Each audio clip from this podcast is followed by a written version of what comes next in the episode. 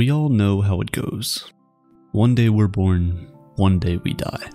Everything that happens in between we know and understand, but everything that happened before and will happen after, we know nothing about. As a result, it's really difficult to say what exactly the meaning or importance for us being here is. If we can't tell how we came or where we came from, how can we know why we're here? In the same vein, if we don't know where we're going or what we're going to become, how can we tell if any of our present actions have any significance at all? It is this uncertainty of both our collective pasts and futures that has allowed the question, what is the meaning of life, to plague humanity ever since we became sentient. We've never been able to objectively answer this question as a species. However, a lot of us have found comfort in many different ideologies to at least subdue the anxiety that it causes.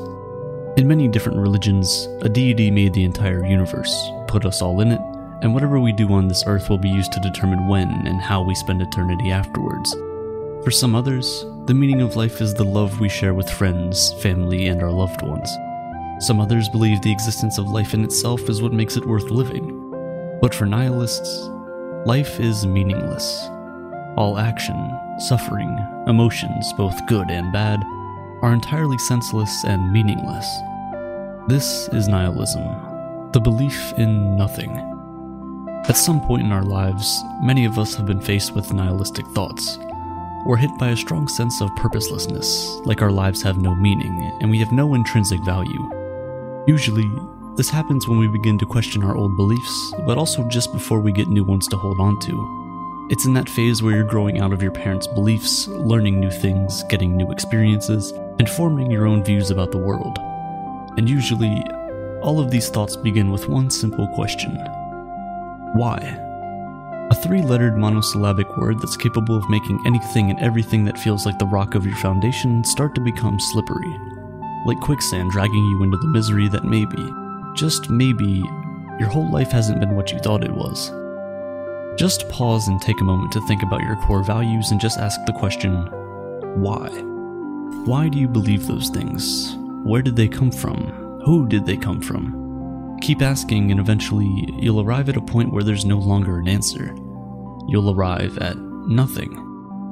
All the religions of the world, all of our scientific discovery, but yet the question why is one that we still cannot answer. And so, for the nihilist, it is at this point that they come to the conclusion that there is no why. There is no answer. There's simply nothing. As Alan Watts once wrote, life is nothing more than a trip from the maternity ward to the crematorium. It's really in the name. The term nihilism comes from the Latin word nihil, which translates to nothing, and ism, which translates to ideology. It's the ideology of nothing. But that doesn't really help us in understanding it completely. Usually, people confuse nihilism for pessimism, but they are very different from each other. Pessimists believe in the worst outcome. They have a downtrending view of the world and tend to focus on the negatives in life because they believe that, in the end, evil will always overcome good, and this is what makes them different. Pessimists believe that there's good in the world, but they just don't think humans are capable of doing it, at least in its entirety. Nihilists, on the other hand, do not believe in anything. They don't believe that there's evil in the world, neither do they believe that there's good in the world. In the mind of the nihilist, the world simply exists and humans created morality, thereby creating good and evil. Let's take the glass cup metaphor for instance. Optimists say you should see the glass as half full, while pessimists say we should see the glass as half empty. Nihilists, they say throw the entire cup away, because what does it matter if it's full or empty? Full, empty, good, bad, it's all irrelevant. We're all going to die anyway. Nihilism is also often compared to several other philosophies, like cynicism and apathy. But again, they are all very different from one another, and correctly categorizing your thoughts in these baskets may be harder than you think. Cynics believe that people are always motivated by self interest. They don't believe that anyone can have intrinsically good motives. They have no faith in the human species and believe that we're all entirely selfish, only fighting for our own benefit. However, the idea that humans are not good means that in the mind of the cynic, good exists out there somewhere, just not in humans. In the mind of the nihilist, nothing exists out there. There's no good or evil. They don't see people as evil, neither do they see them as good, because they don't believe either of those things exist. They're simply traits we've applied to things. Apathetic people just don't care. They believe that there's meaning to life, but they simply don't care about it. Nihilism, on the other hand, is the idea that there's no grand design or purpose, nothing to believe in, and therefore no meaning. This brings to mind the paradox of nihilism.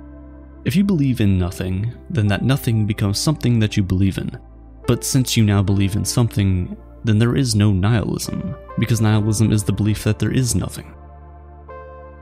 Nihilism is quite different from other philosophical ideas because it was first a literary invention before it ever became philosophical. As a result, it's not clearly defined as many of the other philosophies that exist. Many different people explained it in many different ways, but eventually these different definitions got categorized, forming many different kinds of nihilism. There's political nihilism.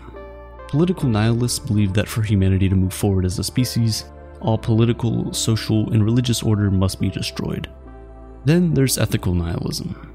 It rejects the idea of absolute ethical or moral values. With this type of nihilism, good or bad is only defined by society, and, as such, it shouldn't be followed if we as a species will ever attain absolute individual freedom. We can kind of just do whatever we want. And then we have existential nihilism.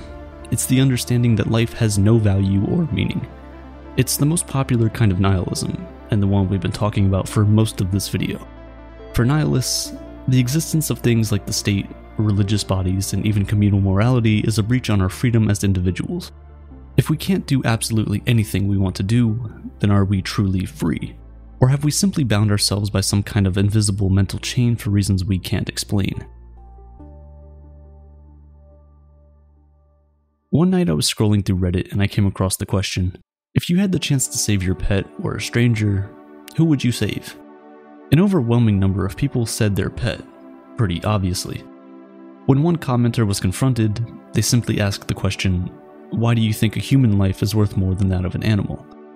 And no one really had an answer. Of course, people tried to beat around the bush, but the question why was never answered. And that right there is the point of the nihilist. If we can't answer why we bind ourselves by these rules, then why do we choose to do it? Well, it might be because of the existential horror and the emotional anguish that comes with agreeing to the fact that life is meaningless. Think about it for a minute. If life is truly meaningless and everything we're doing has no value, then all the feats of science, the wonders of technology, things like space exploration and human rights movements, look at how far we've come. And then think about the fact that it all might just be a waste a blip in time with no consequence whatsoever in the grand scheme of things. Knowing that all the things we experience, the ups and downs we go through, that in the end, it's all for nothing. We aren't obligated to understand the chaos of reality, just to laugh at it. Friedrich Nietzsche was a strange philosopher because he argued both for and against nihilism at the same time. Arguing for, he explained that there is no objective structure or order in our world except for the one that we create for ourselves. He once said, Every belief, every considering something true is necessarily false, because there is simply no true world. He believed nihilism would expose all of humanity's beliefs and truths as nothing but a symptom of defective Western mythology.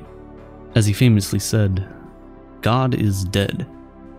Now, he wasn't talking about the actual deity of the religions, he was talking metaphorically about the power that religious orders held at the time, and how people were starting to chart their own paths, find their own meaning in life, denying what the status quo was at the time.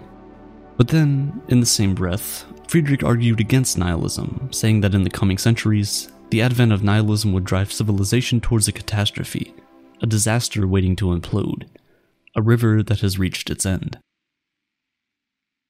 And if you look at the most destructive civilizations in human history, we can clearly see that this is true. Long-standing cultural traditions, beliefs, religious institutions, and even financial systems are broken down, and nothingness starts to creep in. Think about it. If nothing matters and we're all just a random combination of transient atoms, how can we call Hitler objectively one of the worst humans to ever live for trying to wipe out an entire culture? At a fundamental level, most of us understand that all of these things are indeed terrible.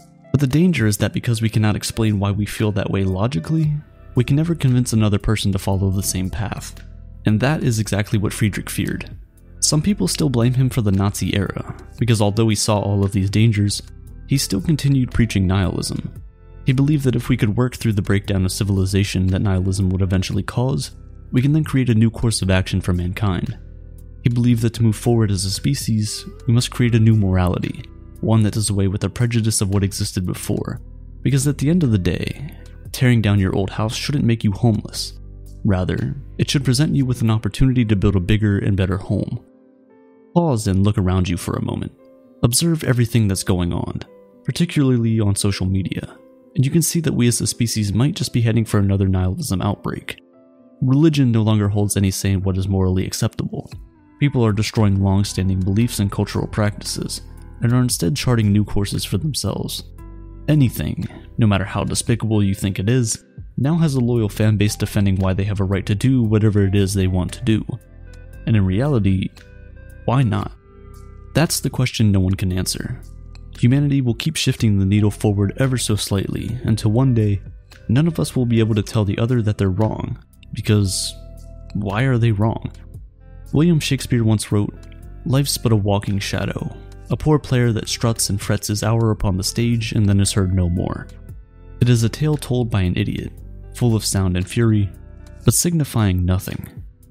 If life is truly meaningless and we have no purpose for being here, our response should be to make the best out of a bad situation. Instead of seeing the glass half full or half empty, we can simply throw it out and drink directly from the faucet until we're satisfied. Because at the end of the day, life alone is reason enough for living. We get one life to do whatever we want, at least in this reality. It's important to stay up to date with things. We want to live life on our own terms, so it's important to align our views accordingly. Now, most of us don't want to sit around watching news every day. It takes up a lot of time, and honestly, it can be depressing sometimes. With Morning Brew, you can stay up to date with business news in just 5 minutes a day. I've talked about Morning Brew before, and I still use it to this day. I try to make the most of my days, and with Morning Brew, I can stay up to date with the world before I even get out of bed. If you're not into reading news article after news article or watching it on TV, Morning Brew is perfect for you. It's concise, efficient, and can really give you a new perspective on things. If you like to keep up on everything tech, business, or finance, I suggest you check it out. If you're interested, click the link in the description and get started with Morning Brew today. It's free and takes less than 15 seconds to do. You'll be staying up to date with reality and supporting my channel at the same time.